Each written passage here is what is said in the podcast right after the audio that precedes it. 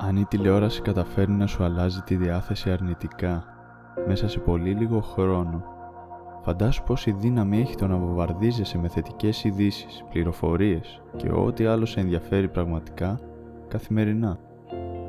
Η τηλεόραση είναι από τις μεγαλύτερες κατοχυρωμένες πατέντες στην ιστορία του ανθρώπου και εντελώς συνειδητά το περιεχόμενό της ονομάστηκε πρόγραμμα.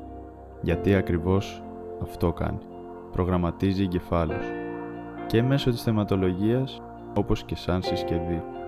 Έτσι λειτουργεί ο ανθρώπινος εγκέφαλος. Αντιγράφει και μοντελοποιεί συμπεριφορές, δράσεις και συνήθειες από όταν γεννιόμαστε μέχρι να πεθάνουμε. Δημιουργούνται, πιστεύω, που υποστηρίζουν αξίες και αυτά μαζί δημιουργούν τον χάρτη της πραγματικότητάς μας. Επίσης, επηρεάζεται από τα ηλεκτρομαγνητικά πεδία γύρω του.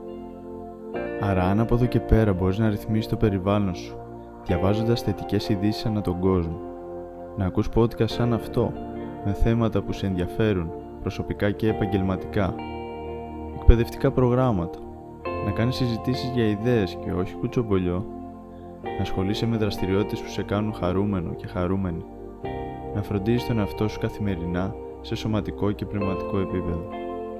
Ρυθμίζοντας τα δεδομένα που εισέρχονται καθημερινά μέσα από τις πέντε αισθήσεις σου, θα προγραμματίσεις το μυαλό σου έτσι, ώστε να ψάχνει τη λύση και να μην μένει μόνο στο πρόβλημα. Θα έχεις καλύτερη διάθεση, περισσότερη ενέργεια και φυσικά καλύτερο νοσοποιητικό και υγεία.